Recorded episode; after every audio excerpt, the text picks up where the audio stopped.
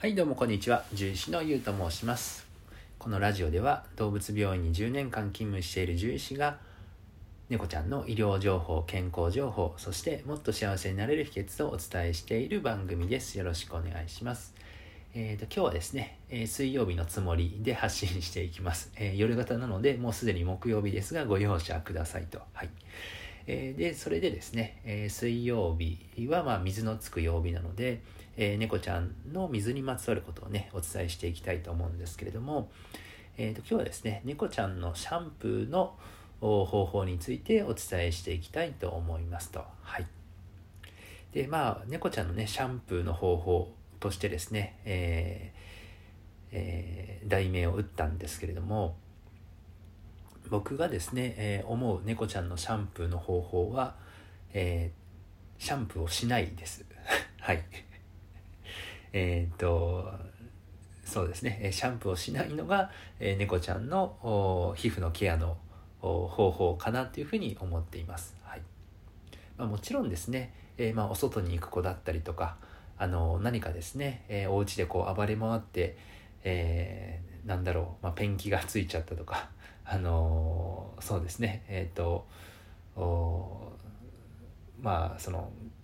えー、ゴミ箱の中に入っちゃってね、えー、なんか汚れちゃったりとか、まあ、そういった時にはあのシャンプーでですね洗い流すっていうのはいいと思うんですけども、えー、まあ基本的には猫ちゃんにはシャンプーはあのしなくていいと思っていますと。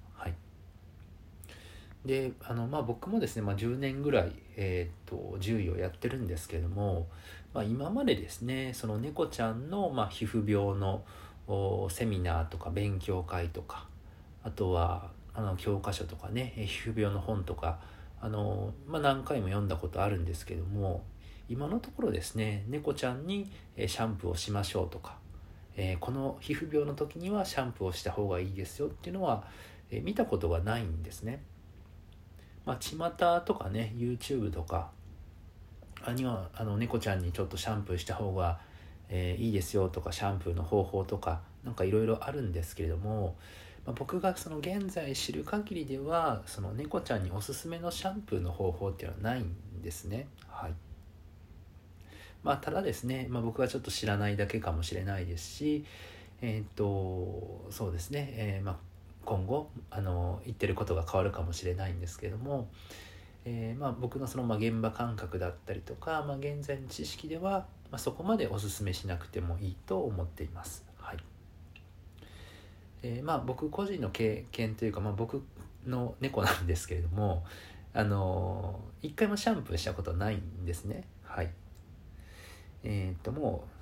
今ですね、えー、大学の時から飼ってるのでもう10年以上になるんですけれども一回もシャンプーしたことないんですが、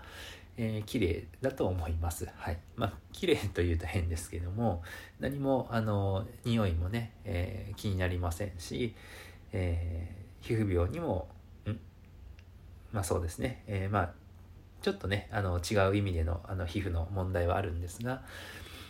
えーと、何かですねシャンプーをしないからあの皮膚病になったということはないんですね。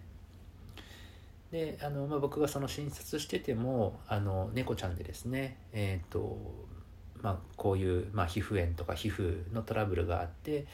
えー、まあ、シャンプーをしないと治らなかったっていうケースも一つもありません。はいえーまあ、ごめんなさい一つというかあの一つあったかなあのえっ、ー、とですねなんかネズミ捕りみたいな。ネズミ捕りというかあのなんかネチャネチャするのに引っかかっちゃってそれであのシャンプーをした子はいましたね。はい。すいません。一人はあの一匹はいました。はい。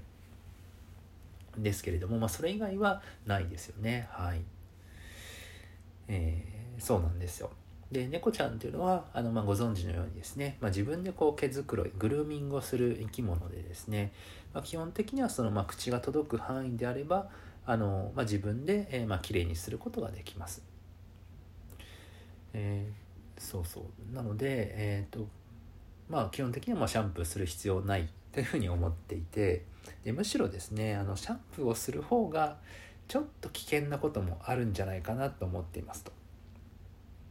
でちょっとその猫ちゃんのね市販のシャンプーの成分をあんまりまじまじと見たことがないんですけれどもえっ、ー、とですねあのシャンプーっていろんな成分入ってますよね。で中にはその植物由来で安心とかえっ、とで猫ちゃん猫ちゃんまあワンちゃんのシャンプーではこうなんかユーカリエキスが配合とかですね。